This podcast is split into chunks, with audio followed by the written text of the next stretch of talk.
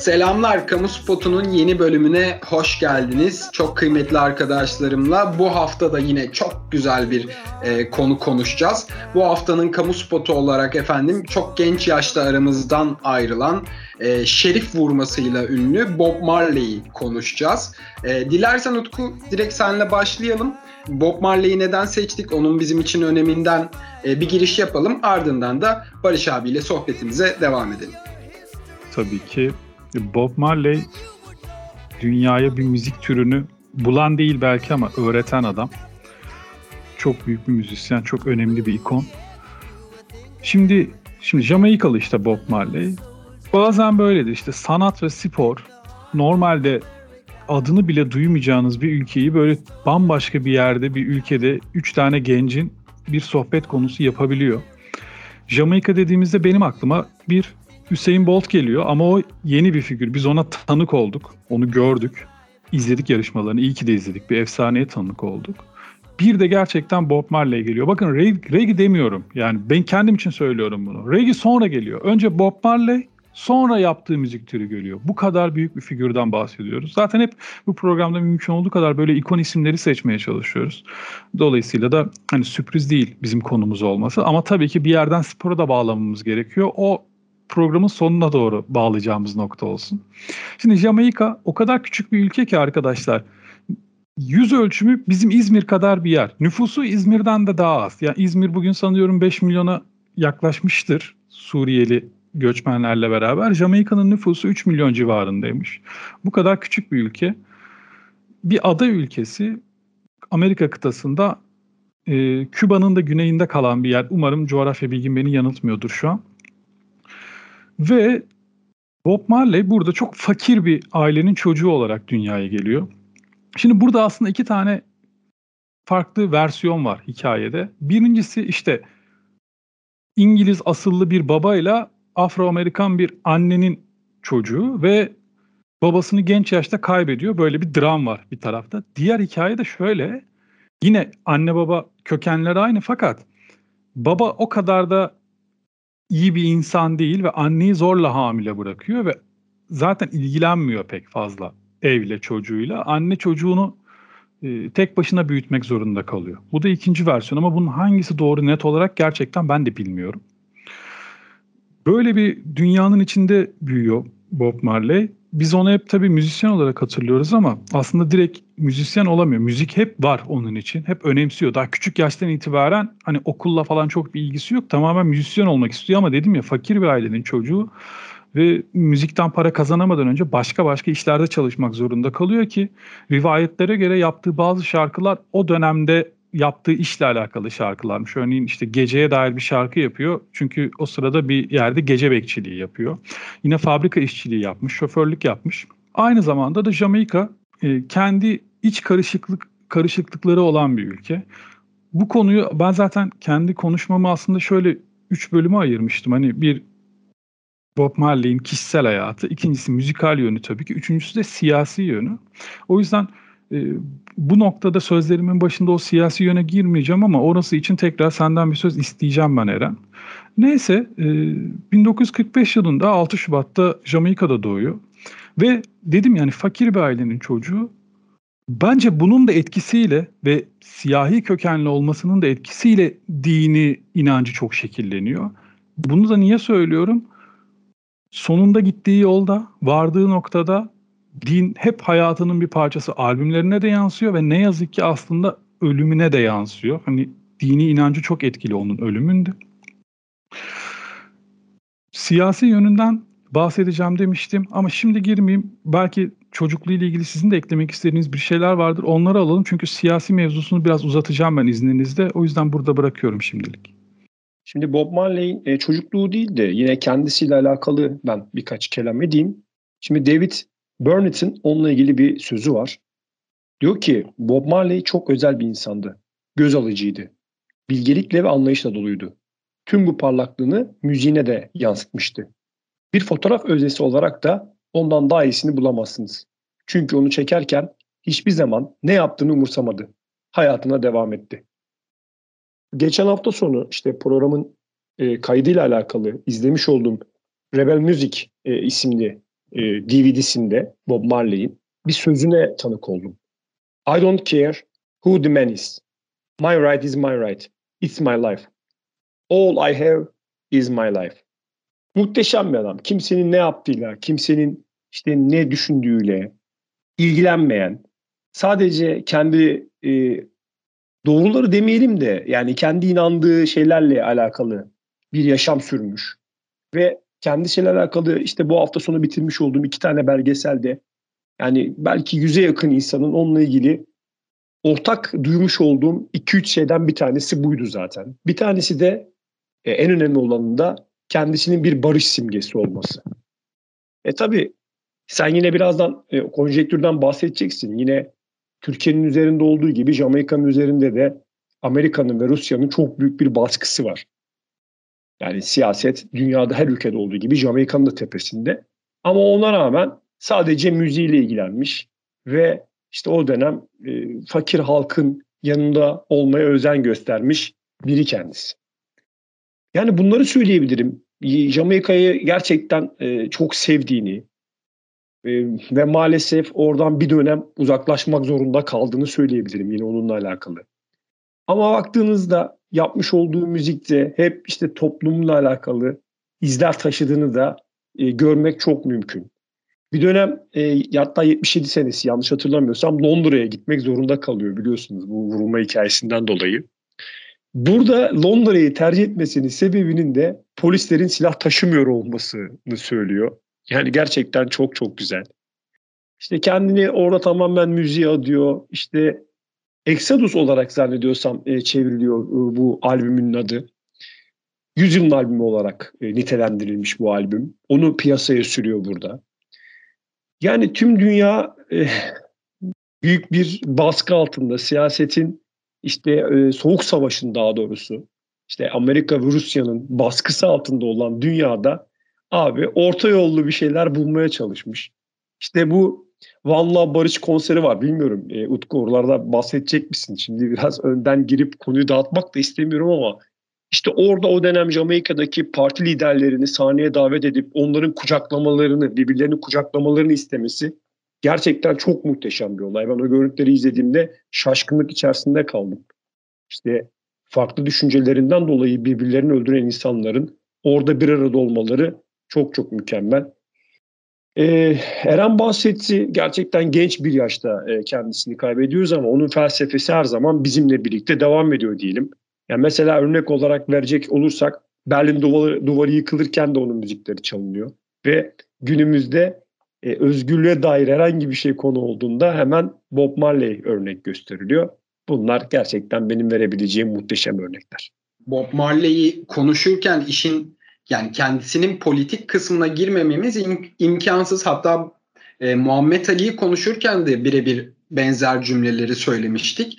Evet bu insanlar e, kendi kariyerleri olan Bob Marley müzisyen, e, Muhammed Ali de boksör ama aynı zamanda da müthiş bir politik karakterler. Yani arkalarında ciddi bir halk kitlesi ve herkesin onlara lütfen örneğimi maruz görün bir Mesih gözüyle baktığı bir dönemden bahsediyoruz. Çünkü çok barışçıl talepleri olan iki insan. Bir de ikiniz de dile getirdiniz dini inancından bahsettiniz.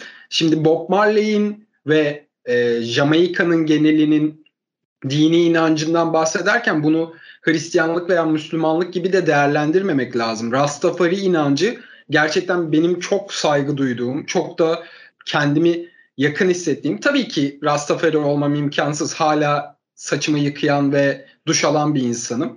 Ama yani bu kadar barışçıl ve bu kadar sadece kendiyle ilgilenen başka bir din var mıdır onu da bilmiyorum. Dilersen Utku Varsa tabii ki Rastafari inancı ile ilgili ekleyeceklerin onları da alalım ama yavaş yavaş Bob Marley'in politik kısmına da geçelim. En son zaten müziklerinden bahsederiz. Tabii ki. Ya dinle ilgili şunu söyleyebilirim. Aslında yeni bir din. Çok yeni bir din. Hani bu bizim o işte bilinen Müslümanlık gibi, Hristiyanlık gibi çok köklü geçmişi olan bir din değil. Ve dinden ziyade birazcık bir tür siyasi görüş gibi aslında. Yani tamam kendi dini ritüelleri var, kaideleri var ama ya hikaye şöyle. 1900'lerin başında tarihleri yanlış söylüyor olabilirim. Dinleyenler çok hani şey inanmasınlar yani öyle söyleyeyim verdiğim tarihleri. Kendileri merak ediyorlarsa girip bir okusunlar, kontrol etsinler. Çünkü herhangi bir kaynağa bakmadan söylüyorum bunları. Kendi okuduklarımdan aklımda kalan kadarıyla. Şimdi 1900'lerin başında e, Amerika'da siyahi harekete öncülük eden bir adam var. Marcus Garvey. Marcus Garvey e, bir söz söylüyor. Yani bir konuşması sırasında diyor ki hani bir gün Afrika'dan bir siyahi kral çıkacak diyor. Çünkü Afrika ülkeleri sömürge olduğu için hani belki fiiliyatta siyasi siyahi liderler vardır belki ama onlar bir, birilerinin maşası konumundalar. Ve gerçekten de Etiyopya'da bir gün bağımsız diğer hiçbir dış gücün etkisi altında olmadan siyahi biri yönetime geçiyor.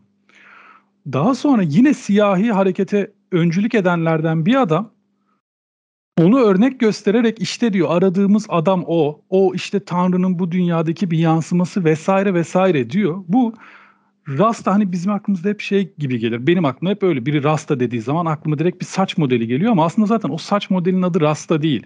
Rasta hikayesi o işte Afrika'da Etiyopya'nın liderinin bir takma adı aslında.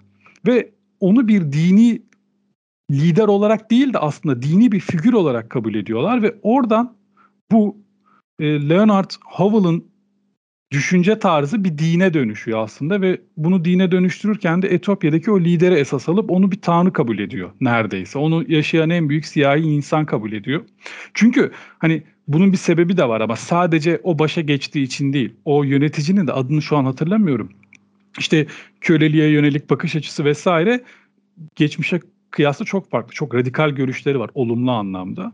Zaten Jamaika'da da Jamaika'yı oluşturan insanlar zaten zamanında Afrika'dan getirilen tırnak içinde söylüyorum köleler olduğu için zaten onların köleliğe karşı, siyahi haklarına karşı büyük bir duyarlılığı var. Bob Marley zaten böyle bir ortamın içinde büyüyor. Devamında da tam da işte bu hareketlerin ayyuka çıktığı dönemlerde de ciddi şekilde Rastafaryanizm popüler olmaya başlıyor. İlk çıktığı andan itibaren. Başta çok büyük tepkiler görüyor ama sonra bakıyorlar ki bütün siyahileri bir çatı altında toplayabilecek bir inanç sistemi bu. Ve dolayısıyla çok fazla taraftar bulmaya başlıyor kendisine kısa sürede. Yani şöyle düşünün 1900'lerin 30'lar yani 30'larda falan da sanırım ilk ortaya çıktığı dönem. Ama sonrasında 30-40 yıl içinde çok ciddi bir taraftar topluyor kendisine. Bu anlamda hani kimseye saygısızlık etmek istemem. Bu anlamda biraz da siyasi yönü vardır. Siyasi görüş gibi bir dindir diyorum. Bob Marley de kendini böyle tanımlıyor. Aslında ilk başta çok koyu bir Katolik kendisi. Zaten dindar birisi. Ama ben benim bildiğim kadarıyla Amerika'ya gittiğinde Rastafaryan görüşünden çok etkileniyor ve sonrasında kendisini öyle tanımlamaya başlıyor. Sonrasında da zaten kendisi özünde dindar biri de olduğu için Rastafaryanizm de aslında hani tamamen böyle bir ateist hani ben şey söyledim evet bir lideri esas alarak onu tanrı kabul ediyorlar vesaire ama ateist kökenli bir inanç sistemi değil. İncil'i o da neredeyse kutsal kitabı kabul ediyor ve in, Hristiyanlığın bir şekilde siyasi haklarını da içine alarak harmanlanmış hali diyeyim ben. Bu şekilde benimseniyor. Yoksa tabii ki kendi içinde belli kaideleri, kuralları var. İşte Eren biraz bahsetti. Saçları yıkamamak. O rasta dediğin saçlar el örmesi vesaire değil. Saç uzadıkça ve yıkanmadığı için kendinden o hale geliyor. Bunun da bir sebebi var. Yine inançlarına göre onların tanrısı işte uzun tırnaklarıyla onları tutup yanına alacak falan gibi böyle inanç inanışları var kendilerinin. Keza vejeteryanlar et yemiyorlar Rastafaryizmden bahsedersek ve aslında bugünkü konumuzla çok alakalı olarak Rastafaryan inancına göre insanın bir bütün olarak gömülmesi lazım. Yani herhangi bir uzvunun eksik olmaması lazım ki muhtemelen e, organ bağışı da yasaktır diye düşünüyorum buradan yola çıkarak ve şöyle enteresan bir şey var bu dinin. E, bu kelimeyi sanırım Spotify'da kullanmamızda henüz bir sorun yok. İleride muhtemelen olacaktır ama ot kullanmak serbest bu dine göre. Onun herhangi bir e, yaptırımı yok. Hatta onun etkilerinden dolayı kullanılan otun etkileri olumlu bulunup destekleniyor kullanılması. İşte Bob Marley de böyle bir ortamda büyüyor. Böyle bir inancın içinde yoğruluyor. Tabii müzisyen yönüne de değinmek gerekiyor birazcık. Hatta belki çok daha fazla değinmek gerekiyor. Şimdi reggae'yi ben sözlerin başında söyledim. Bulan kişi Bob Marley değil. Öyle bir müzik türü var. Ama Bob Marley bu müzik türünü gerçekten kendine uyarlıyor. Başka bir hale getiriyor. Sound'u biraz daha ağırdan alıyor. Çünkü ska zaten Jamaika'nın yerel müziği gibi bir şey. Ama Bob Marley onu alıyor, yavaşlatıyor. İçindeki e, trompeti ve saksofonu neredeyse çıkartıp gitarı, elektro gitarı ağırlıklı hale getiriyor ve belki bu anlamda benim gibi rock müzik sevenleri de tavlıyor aslında. Oradan çekiyor kendisine ve bambaşka bir müzik türü yaratıyor. E üstüne bir de kendi işte burada böyle dakikalardır anlatmaya çalıştığım inanç sisteminin de şarkı sözleri olarak bu müziğin içine yediriyor ve ortaya dünyada belki de sadece Bob Marley'in yaptığı bir tarz çıkıyor. Sonrasında onun açtığı yoldan yürüyen çok insan olmuştur ama o kadar özgün bir müzik yapıyor ki ve dünyada çok iyi müzisyenler vardır ama çok az müzisyen bir müzik türünü Bob Marley kadar yol kat ettirmiştir bir müzik türüne. Yani bir yerden alıp öyle bir yere getiriyor, o kadar büyük bir mesafe kat ettiriyor ki reggae müziğe. Dünyada bunu başaran çok az insan vardı. Mesela benim aklıma gelen Poca Delicio'yu söylerim. Flamenco'da flamenco hani yine yanlış anlaşılmasın Türkiye'de program yaptığımız için üç kere düşünmemiz gerekiyor bir şey söylerken çünkü bambaşka yerlere çekilebilir diye ama çingenelerin müziğini alıp e, bambaşka bir hale getirip ama özünü de kaybettirmeden alıp dünya çapında bir müziğe dönüştürmüştür Paco de Lucio. Aynı şekilde Bob Marley de Jamaika'nın yerel halk müziğini alıyor. Ona kendinden bir şeyler katıyor. Şarkı sözleriyle kendi inancını da onun içine yediriyor. Siyasi düşünceleri onun içine yediriyor ve bütün dünyayı etkisi altına alan. Ya gerçekten ama yani bu hiçbir abartı cümle değil. Bütün dünya etkisi altına alan bir müzik haline getiriyor reggae'yi. Ama tüm bu müzikal başarısının ötesinde bir de işin siyasi tarafı var ki asıl Bob Marley'den bahsederken konuşulması gereken konu belki müziğin bile önüne geçebilecek bir konu bu. Şimdi dedim ya Jamaik Jamaika'da inanılmaz bir iç çatışma var. Zaten çok fakir bir ülke. Fakir ülkelerde böyle şeyler ne yazık ki daha çok olur. Ve iki karşıt görüşlü grup siyasi fikirlerini çeteler üzerinden birbirlerine dikte etmeye çalışıyorlar ne yazık ki. Bir tanesi Amerika'nın desteklediği bir grup ama diğer taraf da çok masum değil açıkçası benim okuduğum, gördüğüm, izlediğim belgesellerde. Diğer taraf da silah kullanıyor. Yani iki taraf karşılıklı çatışıyorlar. Ya şöyle düşünün. Hani bilmiyorum hiç duydunuz mu ama zamanında ülkenin birinde solcu ve sağcı gençler varmış, üniversite öğrencileri ve bunlar siyasiler tarafından sokaklarda birbirine kırdırılmışlar. Bilmiyorum hiç böyle bu masalı hiç duydunuz mu? Böyle bir şey anlatılır benim çocukluğumdan beri. İşte onun e, Jamaika'daki yansıması bu. Ve Bob Marley buna karşı tabii ki. Bunun böyle olmaması gerektiğini düşünüyor. Çünkü adam çok başarılı bir müzisyen dünyanın her yerinde yaşayabilir ama köklerini asla inkar etmiyor ve çok seviyor Jamaika'yı. Ve oranın iyi bir ülke olmasını yani barış içinde yaşayan bir ülke olmasını istiyor ki müzikteki o şarkı sözlerinde falan hep bunu vurgular zaten ne kadar barış yanlısı bir insan olduğunu. Keza inancı da bunu destekler. Bir gün kendisinden bu arada o sokaklarda büyüdüğü için o çeteleri de tanıyor aslında. Hani şey değil. Kendisi böyle çok yukarıda o çeteler başka bir yerde savaşıyorlar değil. Hepsi arkadaşı aynı zamanda bir yerde de. Ama Bob Marley onlar gibi silah kullanan biri değil. Sonrasında kendisinden ricacı oluyorlar. Hani gel bir konser düzenleyelim. Sen işte çok önemli bir figürsün. İnsanlar senin ağzının içine bakıyorlar. Bu çatışmayı sen bitirebilirsin diye. Bob Marley'in de bir tane şartı var. Diyor ki ben bu konsere çıkarım ancak bu konseri bir siyasi propagandaya çevirmeyeceksiniz. Ben sadece müzik yapmak istiyorum diyor. İktidardaki parti tamam diyor tabii ki diyor. Konser düzenleniyor ama konser düzenlenmeden önce Bob Marley'e tehditler geliyor. Diyor ki çıkma konsere. Neden bu tehditler geliyor? Çünkü iktidar partisi konsere ön ayak olacak. E, Bob Marley o kadar önemli figür ki orada çıkıp bir şekilde iktidar partisi Bob Marley'in kendi tarafında olduğunu gösterebilirse insanlara yaklaşan seçimlerde çok büyük bir oy devşirecek oradan. Karşı tarafta bu sebepten dolayı Bob Marley'in o konsere çıkmamasını çünkü bunun bir iktidar propagandasına döneceğini iddia ediyor. Bob Marley de ısrarla hani böyle bir şey olmadığını, bununla ilgilenmediğini, zaten buna karşı olduğunu, tek şartının bu olduğunu, sadece derdini müzik yapıp insanlara hani sevgiyi, barışı aşılamak olduğunu söylüyor. Fakat bu tehditler çok ciddi boyutlara ulaşıyor ve nihayetinde gerçekten de Bob Marley'in evine girip evinde anlatılan hikayelere göre 83 kurşun sıkılıyor toplamda. Evde sevgilisi var, menajeri var. İkisi çok ciddi şekilde yaralanıyorlar. Bob Marley ise hafif bir yara alıyor. Fakat sahneye çıkıyor ardından. Yani hatta çok meşhur bir sözü söylenir. Dünyayı kötü yapmak için uğraşanlar bir gün bile dinlenmezken biz iyiler niye dinlensin? Bizim de durmaya hakkımız yok. En az onlar kadar mücadele etmeliyiz vesaire dediği rivayet edilir.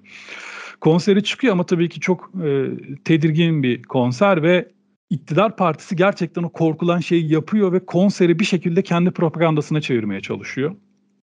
Sonrasında Bob Marley ülkesini terk etmek zorunda kalıyor bu olanlardan dolayı. E, bir turne aslında düzenliyor. O turneyle işte Amerika'ya gidiyor. Fakat o sırada da bu çeteler yani sokaklarda savaşan Jamaika'daki çeteler bir şekilde bu çete liderleri hapishanede denk geliyorlar. İkisi de hapise girmiş durumda.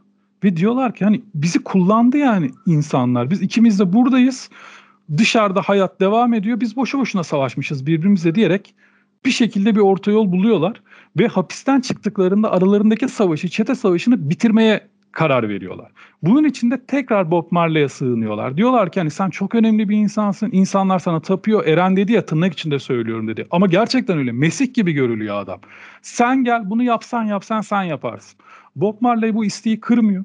Ülkesine geri dönüyor. O Barış'ın bahsettiği işte konser bu. O konserde sahneye çıkıyor ve o iki siyasi lideri o ana kadar gerçekten o gençleri söylemleriyle sokağa döken, belki sokağa çıkın demiyorlar ama birbirlerine o kadar sert şeyler söylüyorlar ki ortam inanılmaz geriliyor. Bizim şeyden örnekleyebiliriz bunu herhalde. Galatasaray Fenerbahçe maçından önce bazı yöneticilerin sözlerini düşünün. Onun gibi ama çok daha sertleri ve Bob Marley sahnede bu iki lideri sahneye çıkartıp el ele tutuşturuyor. Müthiş bir an gerçekten. Orada işte Bob Marley artık ruhani bir sıfat da yükleniyor. Bir de şöyle bir an anlatılır. Tabii ben görmedim böyle bir şey ama tam sahnedeyken Bob Marley sahnede çok gürültülü ve ışıklı bir şimşek çaktığı söylenir. Ve yani işte sahnede Bob Marley var. Arkaya düşen böyle koskocaman parlak bir şimşek. Müthiş bir görüntü. Hani diyorlar ki işte Mesih indi orada. Bu adam normal biri değil. Bu adam bir peygamber. Vesaire bakışı var Bob Marley'e. Fakat şunu da söylemek lazım. Bu hikaye buraya kadar çok güzel ama o konser aslında çok da hayal edildiği gibi olmuyor. Konser performans olarak falan çok iyi. Fakat anlatılan hikayelere göre o konsere ses sistemi get- getiriliyor Amerika'dan vesaire. Onların içinde tekrar CIA'nin silahları geliyor ve o silahlar bir kere daha dağıtılıyor insanlara. Çünkü oradaki o huzuru barışı istemiyorlar. Orada çatışma olmasını istiyorlar. Amerikan hükümeti yine tekrar söylüyorum elimde kaynak yok. Rivayetler böyle iktidarın değişmesini istiyor. Kendi yandaşlarını iktidara getirmek istiyor ve hani bunu demokratik yollarla yapamayacağını belki düşündüğü için çatışma üzerinden gitmeye çalışıyor. Keza Bob Marley konser vurulduktan sonra şöyle bir şey olmuştur. Aslında ülkesini terk etmesinin belki de en büyük nedeni buydu. Şimdi şöyle düşünüyorsunuz ilk etapta Bob Marley sahneye çıkacak. Bu iktidardaki partinin işine yarayacak. O zaman kim vurmuş olabilir? Tabii ki karşı taraftaki insanlar bu saldırı yapmış olabilir diyorlar ama orası çok çetrefilli. Çünkü Bob Marley'in sözde korumasını üstlenen, gönüllü olarak üstlenen insanlar o iktidar partisinin lider mensupları yoklar o gün. Evin etrafından kayboluyorlar.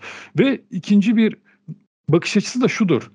İktidar partisini destekleyenler Bob Marley'e bu saldırıyı yaptı. Çünkü böylece karşı tarafı suçlayabileceklerdi ve buradan kendilerine oy devşireceklerdi diye.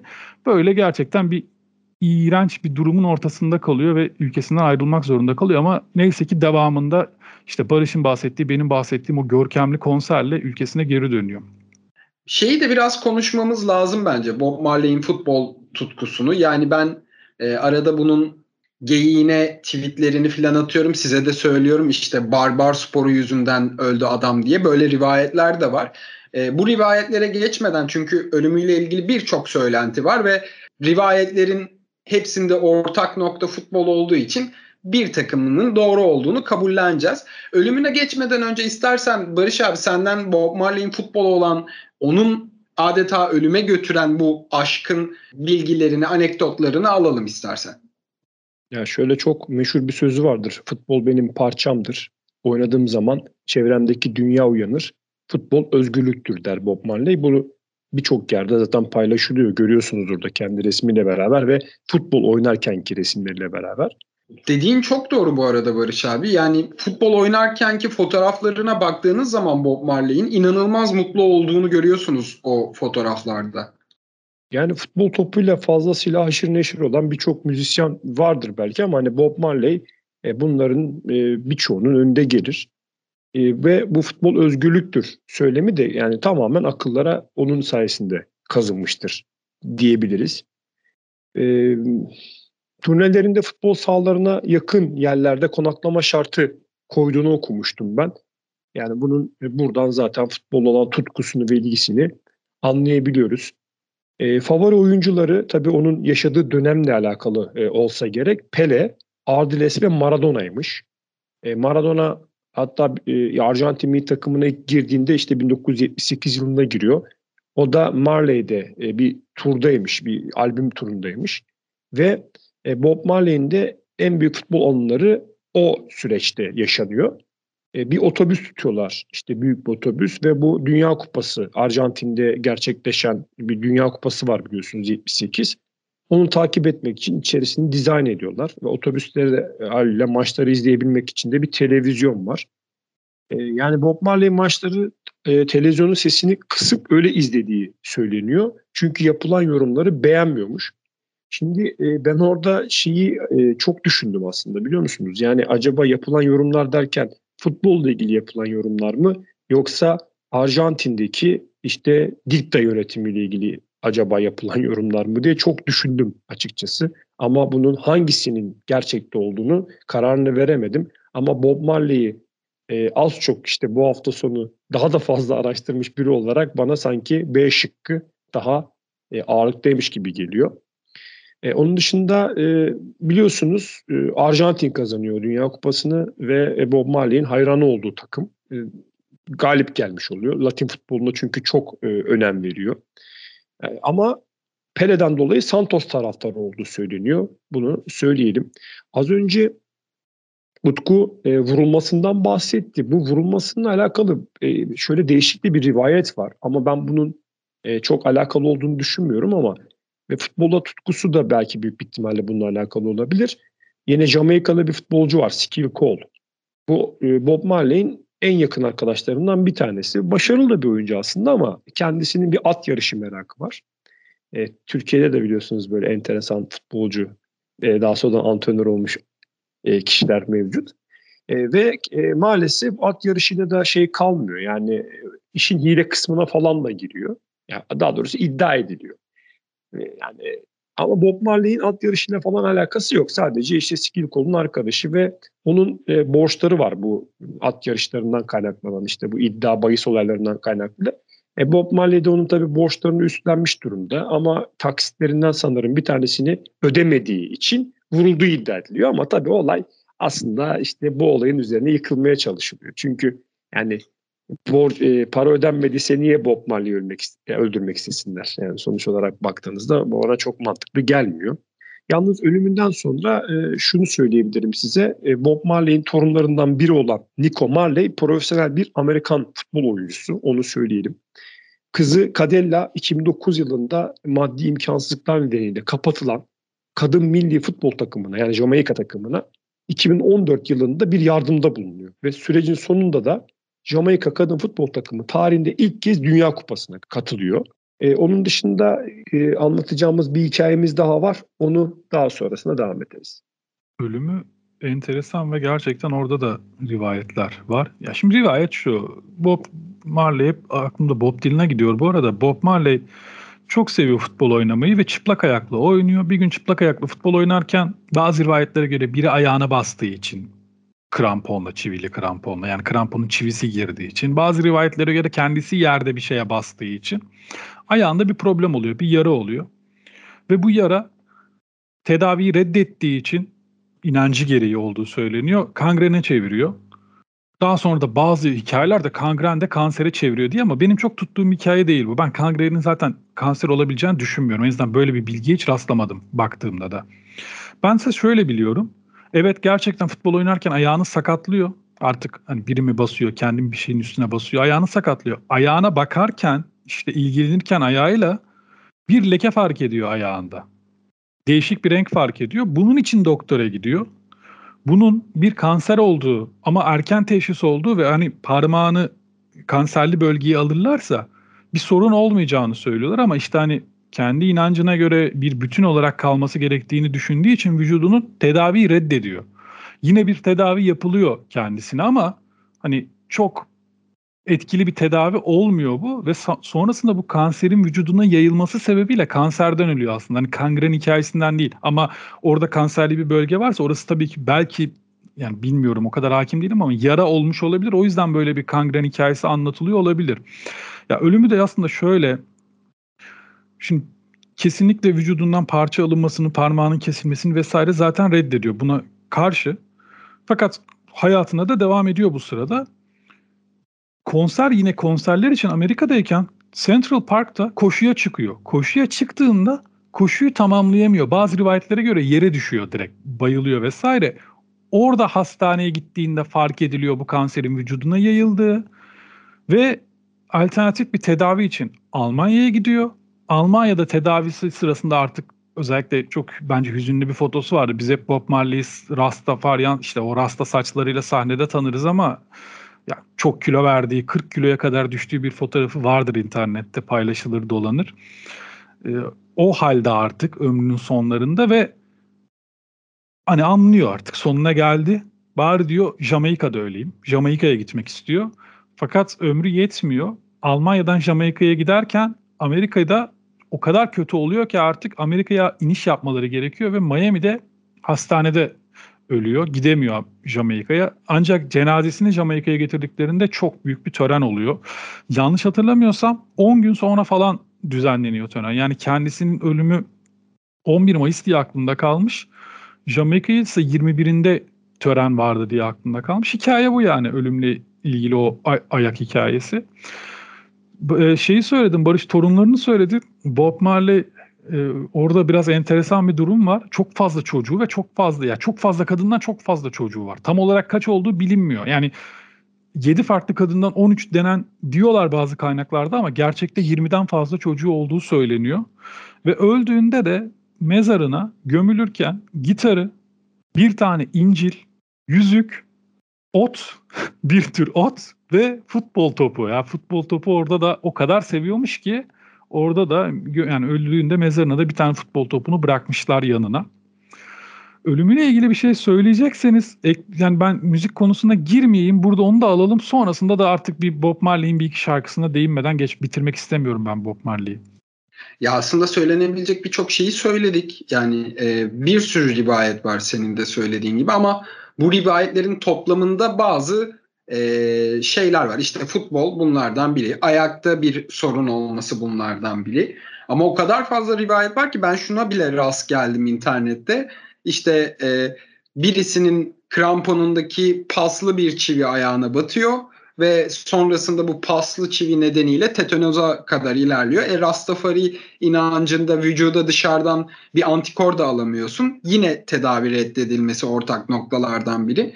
E, benim ulaştığım en garip rivayetlerden biri de buydu. Ya aslında Bob Marley'in birçok şarkısını konuşabiliriz. Ben çok severim şarkılarını. Özellikle Buffalo Soldier'a bayılırım. Beni çok mutlu eden ve çok güzel bir şair olduğunu inanırım Bob Marley'in. Fakat bir şarkı özellikle bu yıl tekrar gündeme geldi. Çok da güzel bir şarkıdır. Three Little Birds. E, Ajax'ın e, Three Little Birds Bob Marley yanısına yaptığı bir forma var. FIFA tarafından da yasaklandı bu forma. Yani e, uluslararası maçlarda giyemiyor Ajax formayı ama kendi liginde ve kupasında giyebiliyor. Biz bunun detaylarını e, forma hikayeleri ekibiyle yaptığımız Ajax bölümünde paylaşmıştık. Dilersen Barış abi senle başlayalım bu e, formanın detaylarını, hikayesini. Ardından da müzikle ilgili de e, Utku'nun söyleyeceği birkaç şey vardı. Çünkü biliyorum Utku'nun da Bob Marley'i sevdiğini. Çok güzel bir müzisyendir. E, oradan da yavaş yavaş kapatırız programımızı. Forma hikayeleri ekibine de selam olsun buradan. Çok güzel anlatmıştınız tabii orada hikayeyi. Burada ayrıca biz yine kendi dinleyicilerimiz için de bir küçük tekrar edelim. İşte 2008 yılının 1 Ağustos tarihinde Cardiff City dostluk maçı için Ajax'ta karşılaşıyor. Hikaye böyle başlayacak. E, Ninian Park'ta bu mücadele ve son kez oynanacak bir müsabaka bu. E, haliyle çok yoğun bir ilgi var müsabakaya. Sonrasında e, tekrar o statta müsabaka oynanmayacak olmasının vermiş olduğu bir e, hengame söz konusu. E, ve çok ilginç. Yani sebebini tam olarak bilmiyorum ama stadyumun sadece belli kapılarını taraftarlar için açmışlar. Ve e, o gün de şiddetli bir yağmur yağıyor ve taraftarlar da haliyle bu yağmurun altında maalesef ıslanıyorlar ve uzun kuyruklar oluşturuyorlar. Yani stada girişleri gerçekten zor oluyor. Ve e, bir kısmının da hatta başlama vuruşundan sonra stadyuma girdiği söyleniyor. Ve haliyle yapılan hatayı telafi etmek isteyen Cardiff City yönetimi de maç sonrasında kendi taraftarlarının Ajax taraftarlarından önce çıkabileceğini anons ediyor. Ajax taraftarı da mecburiyetten beklemek durumunda kalıyor. O ara hoparlörden Bob Marley'in Three Little Birds şarkısı çalınmaya başlıyor ve Ajax taraftarı da hep birlikte bu şarkıyı e, orada söylüyorlar. İlk başlangıç bu. Daha sonrasında Ajax kendi sahasında bir müsabaka oynuyor. Yaklaşık 55 bin kişi e, müsabakayı izliyor ve bu şarkıyı hep birlikte tekrar söylüyorlar. Haliyle şarkı böyle böyle Ajax'ın ana taraftar şarkısı gibi anılmaya başlıyor. E, şarkıyı seslendiren Bob Marley de e, futbolun ve müziğin e, birbirinden ayrılmaz bir ikili olduğunu işte sıkça dile getiren biri. Yaşamı boyunca hep futbolla alakalı az önce de konuştuk. E, yani anekdotlar yaşamış biri. Yani haliyle şarkı bir anda böyle Ajax taraftarına, e, Amsterdam halkına e, böyle farklı bir e, yani nasıl söyleyeyim farklı bir özellik kazandırıyor diyelim. 1977'de seslendirmiş bu arada Bob Marley şarkıyı. Bunu da belirtelim. E, taraftarın resmi şarkısı haline geliyor. Ve tabii aradan yıllar geçti. E, işte bu sezonun başında 2021-2022 sezonuna yönelik sen az önce bahsettin. Yani hem Bob Marley'i anmak hem de ona bir göz kırpmak adına ailesiyle ve Adidas ile birlikte işte yeni bir ürün seti üzerine çalışıyorlar. E, sadece forma da değil bildiğim kadarıyla. Tişört, kazak, çorap, spor ayakkabısı Hı-hı. falan değil mi? Hepsi var. Yani bir tabii, tabii. topyekun bir çalışma. E, ama hani forma anlamında baktığımız zaman hani üçüncü forma olarak bunu dizayn ediyorlar. İşte Andreas Haçı'nın üzerine tünemiş üç kuş figürü yer alıyor formada. E, internetten de çok rahat bir şekilde bulabilirsiniz. Zaten birçok e, futbol tutkun tarafından da paylaşıldı. Hatta Ajax bununla ilgili harika da bir reklam filmi e, çekti. Bu da gerçekten çok ben de kendi Twitter hesabımdan paylaşmıştım. Ya şu detayların da altını bence çizmek lazım. Şimdi Ajax Amsterdam'ın e, futbol takımı ve e, Hollanda özellikle de Amsterdam'ın bir özgürlükler ülkesi olduğunu da biliyoruz. Bence müthiş bir e, her anlamıyla her detayıyla müthiş bir çalışma. Three Little Birds'ün de şöyle bir özelliği var. Sen stat'taki o e, dinleme olayını anlattın Barış abi. Ya o kadar tatlı bir şarkı ki zaten dinleyen herkes anında şarkıyla be- beraber mırıldanmaya, dans etmeye, mutlu olmaya başlıyorlar. E, Utkut sen şarkıyı sever misin bilmiyorum ama yani Bob Marley müziğinde, şarkılarında senin bizlere söylemek isteyeceğin ne detaylar vardır? Birkaç tane bilinen şarkısını kısa kısa geçmiş olalım. Yani bu kadar Bob Marley'den bahsedip çünkü şarkı isimlerine değinmemek çok ayıp olur. Ya birincisi herhalde herkesin bildiği, şarkıyı bilmeseler de adını bildikleri No Woman No Cry. Bunun internet öncesinde herkes bunu hani kadın yok ağlamak yok gibi anlıyordu. Sonrasında bunun öyle olmadığı hani bir veda şarkısı hani hayır kadın ağlamak yok olduğu anlaşıldı ve bu aldı yürüdü bu hikaye ve herkes birbirine biliyor musun o şarkıda asıl anlatılan bu diye. Evet abi hepimiz artık biliyoruz evet o şarkıda asıl anlatılan o. Güzel şarkıdır. Ben bunu bir cover olarak önereceğim ama John Baez, Bob Dylan'ın meşhur sevgilisi, eski sevgilisi müthiş bir cover yapmıştır bence bu şarkıya. YouTube'da bulabilirsiniz. Mutlaka ondan da dinleyin. İkinci şarkı One Cup of Coffee. Bu da Bob Dylan'ın One More Cup of Coffee ile çok karıştırılır. Hatta bununla ilgili bir anım vardı ama şimdi anlatıp uzatmayacağım. Sonra belki kendi aramızda anlatırım onu size. Ben şu yüzden severim bu şarkıyı. Benim Spotify'da içinde benim seveceğim tarzda şarkılar olup da içinde kahve kelimesi geçen bir listem var. Yani her şarkıda mutlaka kahve kelimesi bir kere de olsa geçecek. O listede olan bir şarkıdır bu. Bob Marley'den One Cup of Coffee. Üçüncü olarak herkesin bildiği bu. Hani belki bu şarkı Bob Marley isminin bile önüne geçmiştir. Get Up, Stand Up, Don't Give Up to Fight. Çok tatlı şarkıdır. Bununla ilgili de yine bir canlı performans önerebilirim. Tracy Chapman, Bruce Springsteen, Peter Gabriel bir de bir müzisyen daha vardı siyahi ama adı aklıma gelmiyor şimdi. Dört, dördü aynı anda sahnede söylüyorlar. Tabii Bruce Springsteen şarkıya girdiğinde seyirci bir inanılmaz bir reaksiyon veriyor ama bence Tracy Chapman o şarkıdaki asıl iyi performansı gösteren kişi ama çok güzel, çok tatlı bir cover. Dört kişi söylüyor. Bir de Eric Clapton'ın da coverladığı I Shot the Sheriff. Onun da ben çok iyi bir şarkı olduğunu düşünüyorum. Ama benim favorim son albümden ve çok fazla böyle zaten son albüm artık tabii hani bir, o hayattayken sonrasında 82 ya da 83'te bir albümü daha çıktı ama kendisi hayattayken çıkan son stüdyo albümü Uprising. O albümden Redemption şarkısı benim çok hoşuma gidiyor. Bunu bunların hepsini bir tavsiye olarak da vermiş olayım. Ya Ayşe Atlı Şerif'le ilgili benim bazı e, sistemlerim var. Çünkü güzel şarkıdır. E, Eric Clapton abimiz de güzel coverlamıştır ama bir insanın Şerif'i vurduktan sonra o kadar mutlu bir şarkı yapması bana e, çok mantıklı gelmiyor. O yüzden çok şey yapamıyorum, ama sevemiyorum. Şarkıyı. Sözlerini ya bunu dediğine göre mutlaka biliyorsun sözlerinin e, tamamını. Tabii, tabii, evet, abi tabii şimdi ki. hani e, hak ediyor adam. Yani böyle de denmez ama Tabii canım. Ama tabii. bazen ya oluyor ben, yani hayatta böyle şeyler ne yazık ki. Şeyi öğrendiğimde çok şaşırmıştım. Ee, Jimi Hendrix'in Hey Joe şarkısının hikayesini öğrendiğimde de çok şaşırmıştım. Ayşatlı Şerif'in de hikayesini çok severim. Ama benim şahsen en beğendiğim e, Bob Marley şarkısı birkaç kere söyledim bunu bu kayıtta. E, Buffalo Soldier'a bayılırım. Çok tatlı bir şarkıdır. Ben de onu tavsiye etmiş olayım. Hazır adı geçmişken Netflix'te çok güzel bir belgesel var. E, Bob Marley'in vurulma hikayesinin anlatıldığı ve güzel de bir kelime oyunu yapılmış. Huş Hattı Şerif diye. Onu da önermiş olalım. Zaten uzun zamandır tavsiye de vermiyoruz kamu spotunda.